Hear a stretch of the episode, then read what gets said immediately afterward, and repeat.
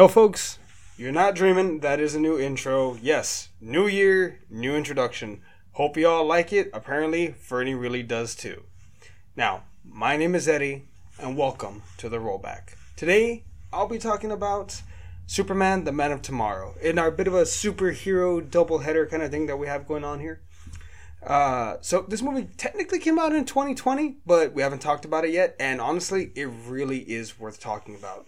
Uh, anyone that's a fan of the Superman mythos uh, knows that there's a bit of a, I don't want to say a divide, but a bit of a uh, crutch when it comes to writing a Superman movie, which is, well, and not just Superman movie, but any kind of Superman story, which is how do you write it? How do you make a man that's bulletproof compelling? How do you make a being that is quite literally the ace of DC? How do you make him uh, more meaningful? How do you write for him in such a way that you truly give a shit about him and you're worried, you know, can he make it through this?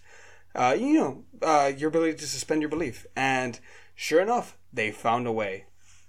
So, Man of Tomorrow is directed by uh, Mr. Chris Palmer, uh, written by Tim Sheridan. However, there is some strong, strong, strong, um, I guess you could say, influences from uh, a very great comic book series by the name of uh, Superman American Alien.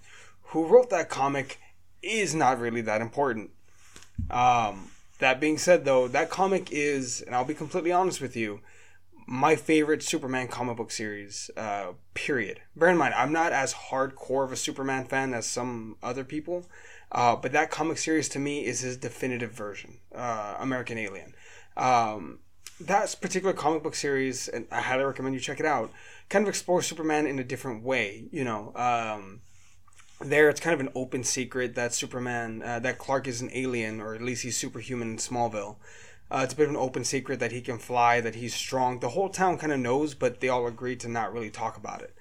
Um, and in that comic book series, his parents really push him to to explore his powers, to learn about it. Not necessarily pushing him to become a hero, but more than anything else, uh, pushing him to figure out who he is, and you know, just being two very supportive parents. Now, somehow that comic book series geniusly translates into this film. Now, bear in mind, it's not shot for shot, it's not exactly the same, but there are very strong influences in this, mainly with two villains, that being, well, I use the term villains loosely, but uh, the use of two particular characters that I really enjoyed Lobo and Parasite. Now, we're going to get to that in a minute. So, the film opens uh, with uh, Clark Kent uh, he's he feels very isolated. He feels very you know not a person. The film opens with this really crappy old school black and white B movie, and these two kids are watching it, and one kid says, "God, what a freak! What an alien!" You know, uh, who would ever want to be like that? And Clark starts crying uh, because he knows he is not of this world. Now, then we jump forward to uh, a young Clark who's uh, just an intern at the Daily Planet. Uh, he's going to LexCorp where they're having some kind of a show you know, to, to show off a new piece of technology. I believe it was a rocket. Uh, and sure enough, in fact, Lois Lane shows up, and she's already working at the Daily Planet.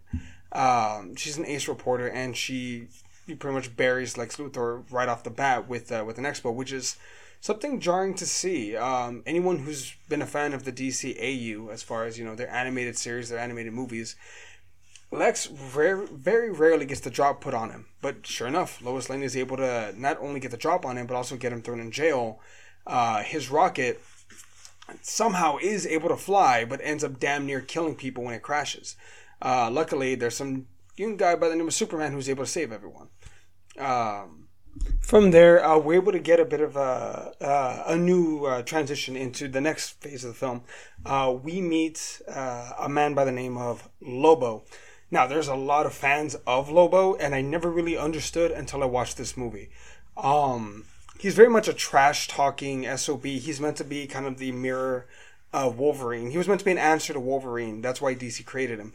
But sure enough, he's his own character. He's a bounty hunter from another planet who's famous for quite literally killing everyone on his home planet, which, as it turns out, is actually comic book accurate. Um, so their fight goes back and forth, and again, it's shockingly compelling uh, to see Superman go toe to toe with someone, and not necessarily that they're able to defeat him, but that it's actually a struggle. It's refreshing. You know, I understand that we're dealing with a young, naive Clark, but also we're dealing with a young, naive Clark.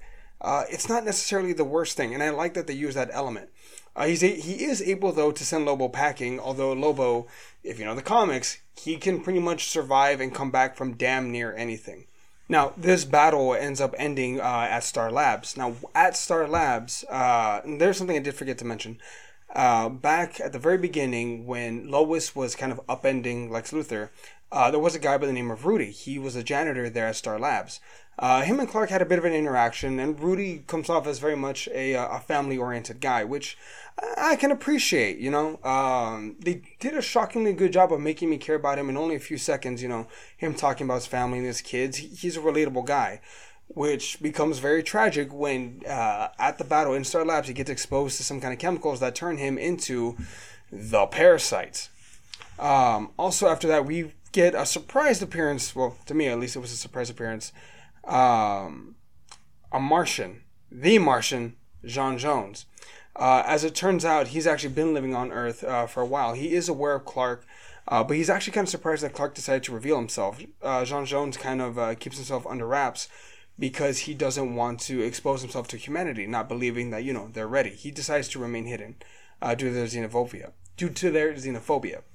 they do have kind of a bit of not, not necessarily a battle, but Clark is surprised and undertaken by him. He is, however, able to give Clark one final gift. Uh, he's able to see his last few moments with his biological parents, Jor-El and Lara. Now, after Lobo is captured and he is held in Star Labs, Lois goes to uh, speak with him.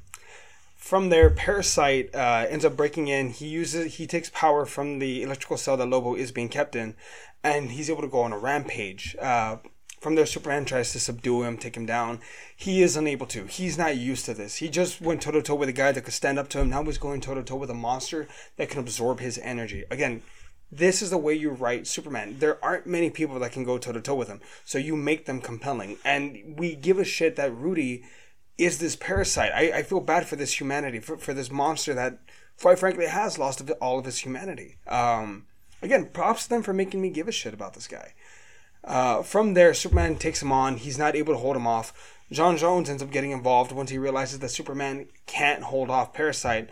But seemingly, Parasite is able to kill him by setting him on fire, which again is comic book accurate, and I can appreciate it, DC. Thank you very much for doing that. Now, the Parasite does disappear, with leaving uh, Superman a bit desperate. Uh, at that point, he's willing to go to Lex Luthor for help.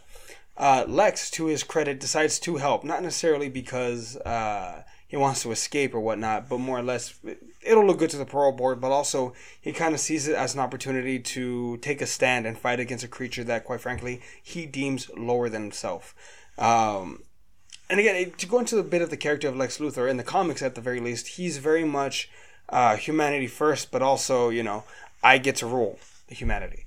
Um, in this particular instance, again, he's willing to work with Superman if it's for a greater purpose, but the second that a Parasite's down, you know, Soups, I am going to try to kill you again. And that becomes very apparent as we go. Um, so, after that, a plan is set, uh, and it's also revealed that Lobo is actually uh, Lex's new partner. Uh, they lure Parasite out uh, to a power plant away from the city. They fuel it with power just to try and get him to go after them. And sure enough, he takes the bait, but also, they can't fucking stop him. Uh, Lobo can't do anything and is seemingly killed. Superman is powerless. Lex, even using the kryptonite ring, is unable to do, quite frankly, jack shit. Uh, after a while, the military does arrive, but they only make things worse, eh, as they typically do in superhero films. Um, Parasite continues to get bigger and he begins to go into the city. Superman is powerless to stop him, but he does talk to him. He's trying to talk Rudy down, and Rudy begins to remember his his wife, his his daughter, uh, I believe his wife was pregnant as well. They were expecting their second child. And he begins to have this moment of humanity. And this angry crowd, which is just yelling and screaming out of uh, off a bridge, is screaming at Parasite. And Superman even tells them to, quite frankly, fuck off. Uh, he explains, you know, while he is an alien, he grew up on Earth. He is a human to them. Um, and this is one of the great things about Superman. If you want to write a good Superman story, you can't just write someone that's is he stronger than him? Can Superman overcome him physically? it's about the emotional part of it too. He needs to be human. He needs to speak to people and their emotions, which this film does a great job of doing. Again, props to them. Uh, inevitably, though, the power plant does begin to. And then at that point, we get the inevitable double cross. Lex Luthor does fire a kryptonite weapon at Parasite and Superman, nearly killing them both. However, J'onn J'onzz is revealed to be alive. He stops Lex, but the power plant is beginning to overload. Parasite, attracted by that power, goes towards it and ends up disintegrating after absorbing all the energy. Uh, he ends up pulling pretty much a Voldemort just out into fairy dust. Uh, obviously, Lex does go back to prison, um, I believe. And uh, the film ends pretty quickly on top of the Daily Planet, where we see John Jones, Lobo, and Martian Manhunter all kind of discussing themselves. Lobo reveals that there are other Martians out there, and possibly even other Kryptonians, thus leaving it open, you know, to see will there be uh, more films in this particular version of the franchise in the future. Um, I don't want to make any assumptions, but seemingly this film could branch off into other films, maybe a Superman series, you know, their own individual series, self-contained to some degree. Uh, Martian Manhunter does decide to go out into the stars to try and find more of his family, you know, more Martians like him, while Superman does decide to stay on Earth to be its protector, its guardian. Uh, he ends up having one final interaction with Lois Lane, rescheduling an interview that they were supposed to have as a bit of a power move, which is one of their weird things that they've been doing, I suppose. But yeah, uh, so the film goes to a rousing conclusion. Um, Clark is in the background when Lois gets down, uh, gets back down into the bottom of the Daily Planet, and end. Film was shockingly entertaining. Again, I, I don't have extremely high expectations for the animated films, but this film, again, very entertaining. Uh, not just the story though, but the animation was actually pretty crisp, and a lot crisper than uh, other DC AU films. That's not to you know talk too much shit, but the fact of the matter is, is that when you're making an animated film and you're on a budget and you're on a, a very set time schedule, you need to aloft uh, more time to animating certain things than others. Not everything necessarily has to look crisp. This film, however, managed to get that balance perfectly, and props to them. The voice acting here was great. Uh, in particular, I really liked uh, Darren Criss as uh, Kal-El or Clark Kent. I thought he was great. I thought uh, Lex Luthor, mm, properly so. J'onn J'onzz had the classic deep voice, while Ryan Hurst uh, voiced Lobo, which maybe that's one reason why I liked him so much. Uh, his character, he was very, not flamboyant, but very outspoken. Uh, that said, I'd recommend this film to anyone that is a fan of Superman, and I mean anyone that's a DC fan in general, or generally a good movie. Um, it's the kind of film that kids can watch and very easily keep up with, but also any kind of comic book fan or any kind of adult can really sink their teeth into enjoy. Um, I'd give this film a solid B minus C plus. Great animation, great action sequences, and incredible use of uh, of a villain that has not been seen on the big screen yet, which I hope will be. Um, I think uh, a Parasite versus Henry Cavill Superman could be great in the DCU. We have yet to see if they'll ever do it, but we'll see. So, that said, um, if you like this, you know, please do me a favor, like, subscribe. We'd greatly appreciate it. If you're watching us on YouTube, you know, again, like and subscribe. We're trying to grow the channel. We're trying to grow this podcast in general. And, you know, just for the record, thank you all for all of your support. Um, if you want to check out any more of our thoughts on movies, you can go to therollback.net. I've been Eddie, and this was The Rollback.